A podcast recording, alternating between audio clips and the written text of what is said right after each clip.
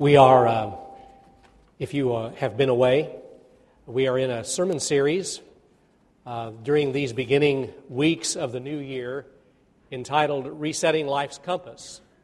We're thinking together about what it means to get life uh, organized God's way, what it means when life is out of control and we need help uh, finding our way.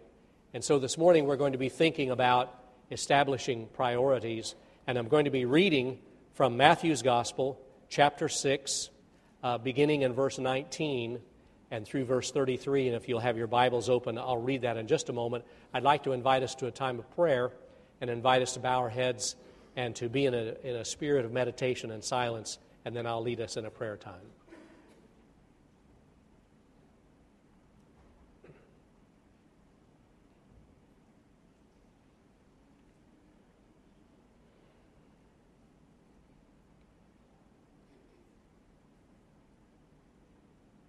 Eternal Spirit, we do come into your presence and seek healing for our lives because it does seem like uh, each new disaster has us spinning faster and, and life seems out of control.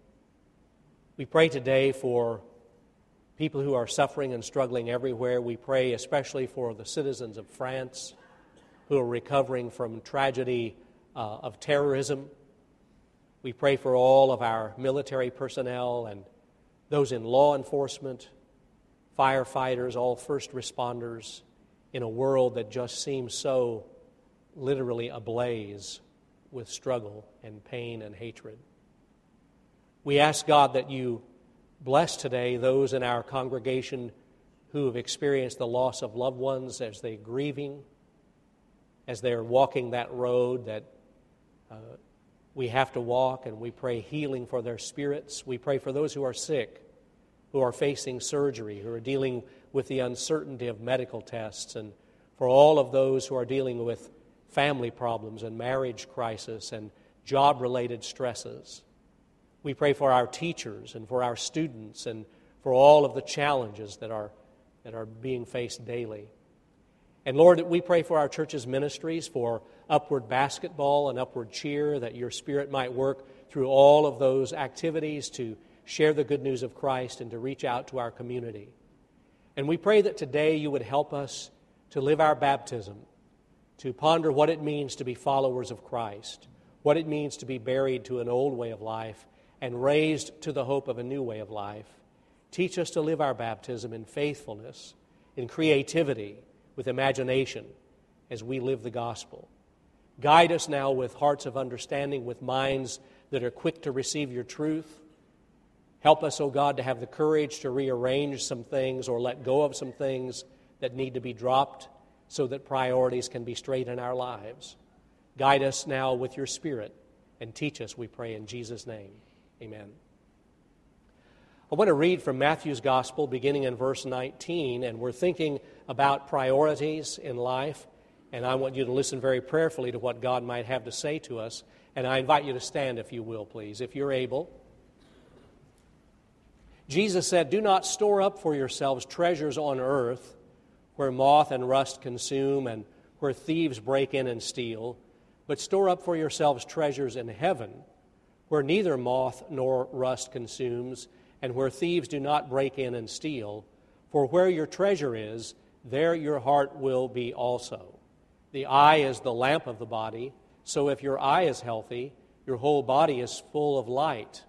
But if your eye is unhealthy, your whole body will be full of darkness.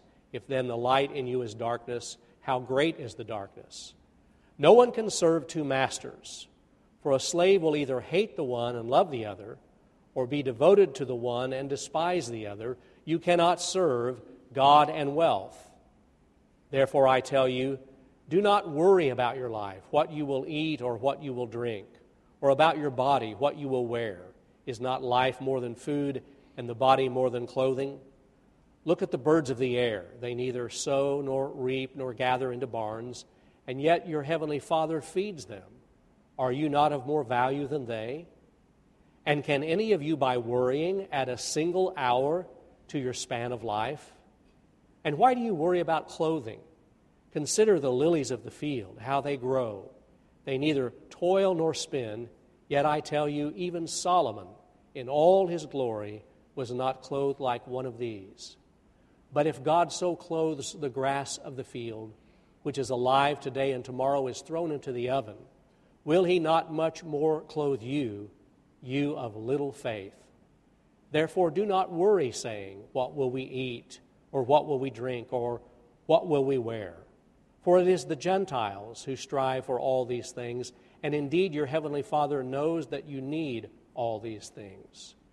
But strive first for the kingdom of God and his righteousness, and all these things will be given to you as well. The words of our Lord Jesus Christ. May God bless them to our hearts. You may be seated.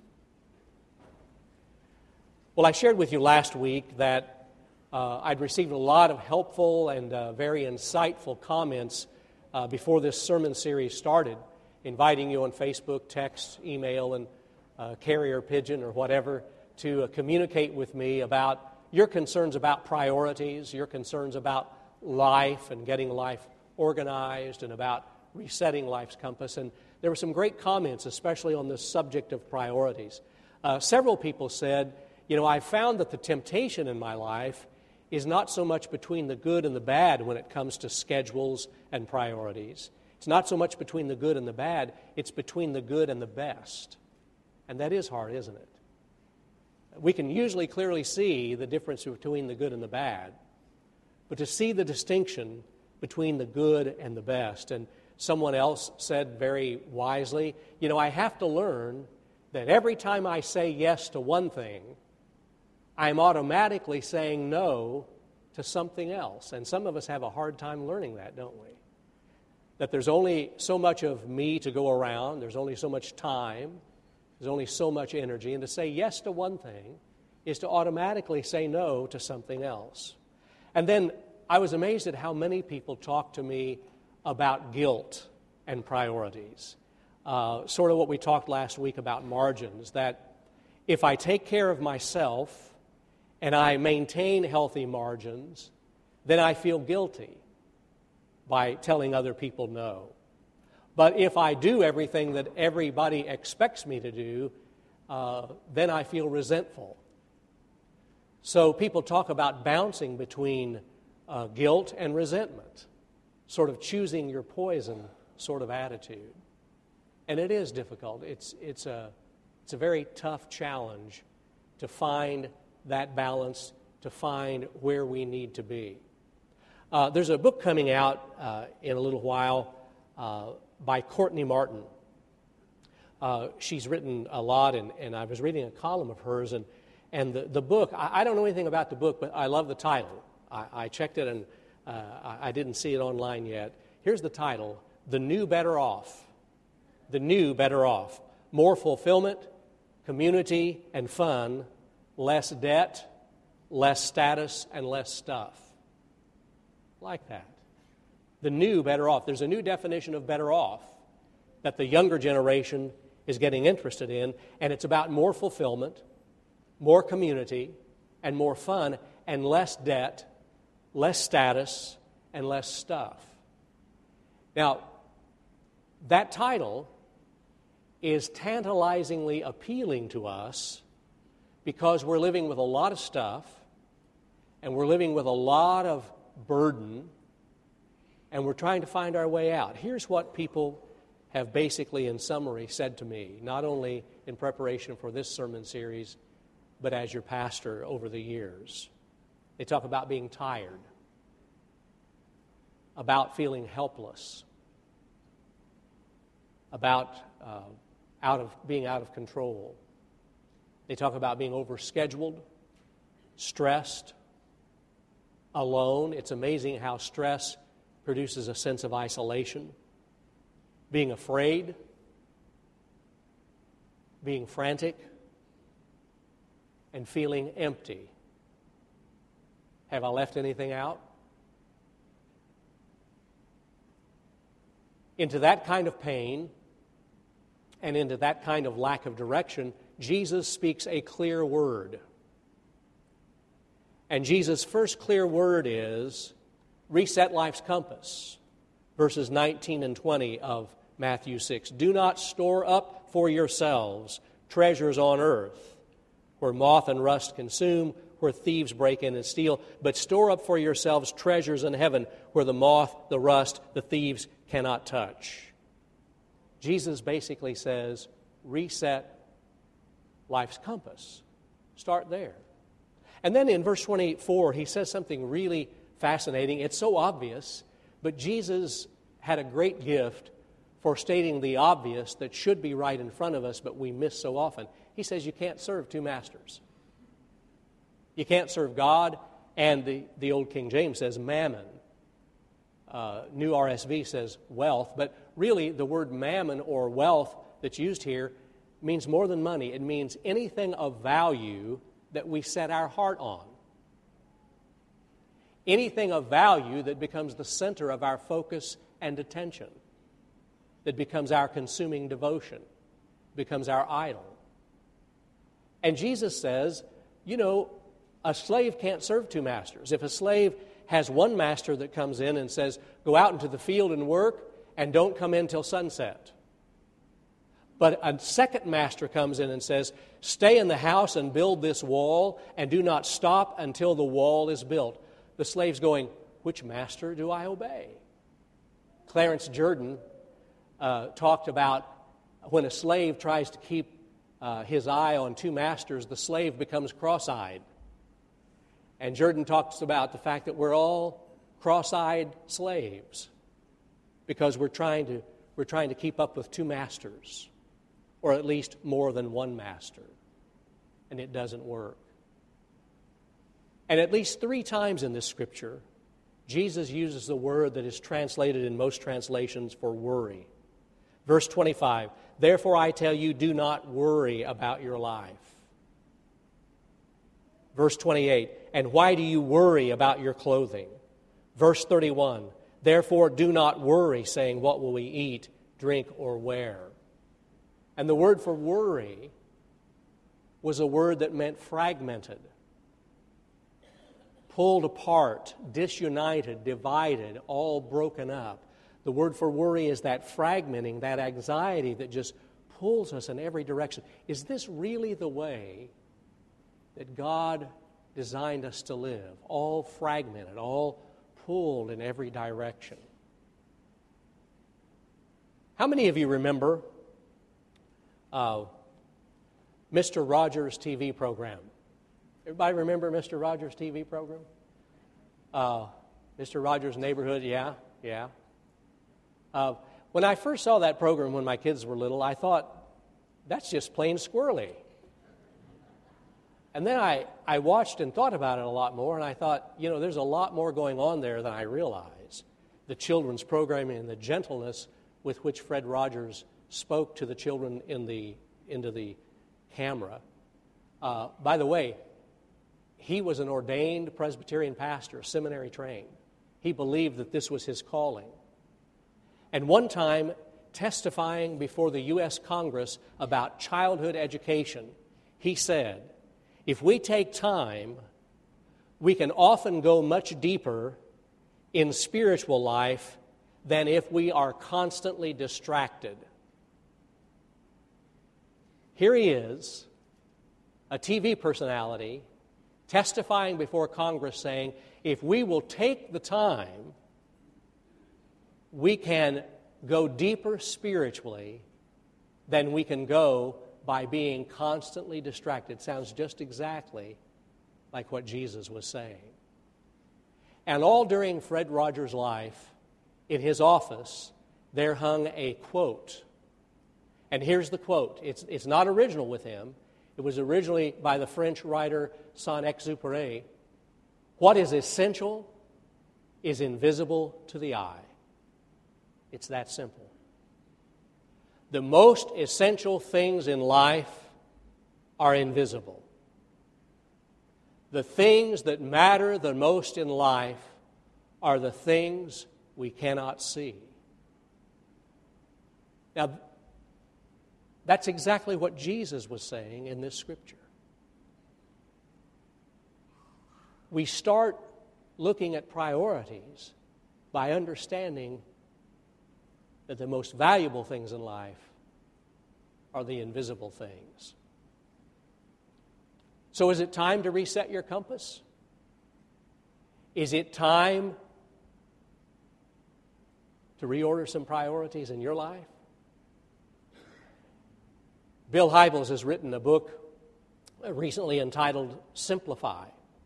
Uh, is going to be keying off of some of the concepts in the winter Bible study next Sunday and the Sunday following, the last two Sundays in January. And I'll be uh, quoting Hybels in this sermon and, and in other sermons in this series. Uh, Hybels reminds us in that book that simplifying your life does not mean that you'll end up doing less. It means you'll be, end up doing better. To simplify your life means simply you get connected to God's purposes. And what you're doing, you're going to be doing more joyfully, with more energy, and with more strength because you're going to be operating with a sense of purpose instead of a, instead of a, per, a sense of randomness. And Hybels goes on to say that establishing a schedule for your life is not really the first step. Because establishing a schedule for your life is not, first of all, about what you get done, but what you are becoming. It's not, first of all, to set priorities about what we get done. It's about what we are becoming in Christ. And that's why verse 33 is the key to the whole thing. Strive first for the kingdom of God and His righteousness, and all these things will be given to you as well. Don't start with secondary stuff, start with first priority. Strive first for the kingdom of God and his righteousness. And all these things will be given as well. See, that's the problem with most of us. We start at the wrong place. We're doing a lot of good things. The trouble is, we started at the wrong place. We started with ourselves. We started with other people's expectations. We started with our selfish, our selfish wants rather than starting with God. When, it doesn't matter how good a job you do, with your calendar or with time management. It doesn't matter how good a job you do, if you start at the wrong place, you're sunk. It's like, it's like typing on a keyboard that's new to you. Maybe you're borrowing someone's keyboard or you have a new laptop and it's either larger or smaller. Have you ever noticed you think you're starting in the right place? I mean, I can, with my eyes closed, I can do D O Y L E. I know exactly how to do that. But I, I have occasionally started on the keyboard in the wrong place, and it doesn't spell D O Y L E. My fingers did all the same things they always did, but they started in the wrong place. You start in the wrong place, you're going to end up in the wrong. Seek first the kingdom of God and his righteousness. All these things will be added. Several years ago, there was a prominent Christian leader who had a serious scare with cancer. In fact, he says that when, when the doctor, they were wheeling him into surgery, the doctor told him, um, We're bordering between horror and hope. I'm not sure you want to tell somebody that right before surgery, but that's, but that's what they told him right before surgery. He survived the cancer and the surgery, and his testimony is, is this. He said, After my scare with cancer, I have a renewed fanatical commitment to the Lordship of Jesus Christ. He said, I believe that Jesus Christ is victor over death and the grave, but he said, since my illness, I've also come to understand that Jesus Christ is victor over the inconsequential and the irrelevant junk in our lives. See, Jesus isn't just Lord over death and the grave, He's Lord over the inconsequential and irrelevant junk in our lives. And we have to do some sorting. I want to challenge you this morning. You may have status in the community or in your job or in some social standing. You may have income that offers you a degree of freedom. But I want to remind you this morning that status and income do not make you a growing person inside. Status and income do not make you happy. Status and income will not make you fulfilled. Only Jesus Christ can do that. That's why we focus, and that's why we talk so much in this place about a personal relationship with Jesus Christ. Not just knowing about Him and His teachings, but to come into a personal relationship of inviting Him into your life, committing yourself to Him, so that God truly becomes Father in that intimate, personal sense, so that we can sort things out. Got to be honest. Most of us do everything except put God first. We seek God second or third or fourth after we make up our own minds. We make our poor choices, our unprayed over choices, and then we ask God to bless them. We seek God second or third or thirtieth, but we rarely seek God first. What would happen in your life and in this church if we truly sought God and His righteousness and His kingdom first? Really put Him first. Maybe you feel like you're stuck in a, in a job that's going nowhere. Have you really put God first and sought God's will about that? Maybe you're in a relationship that's confusing and you don't know which way to turn. Have you really put God first in that? And ask God what God wants you to do. Maybe you are in a cycle of failure because there's a sinful habit in your life and you've been trying in your own strength. Have you really, really sought God first? Maybe you're struggling with competing priorities and you can't sort it out. Have you really just gotten down on your knees and prayed and asked God to help you with that? So here's the takeaway I want you to have something practical to take with you. We don't start with your calendar, we don't start with your schedule, we don't start with your to do list and assign one Roman numeral 1 and a and sub B under that. We don't start with that. We start with God. We start with God. Here's the one thing I want you to do before you, before you leave today.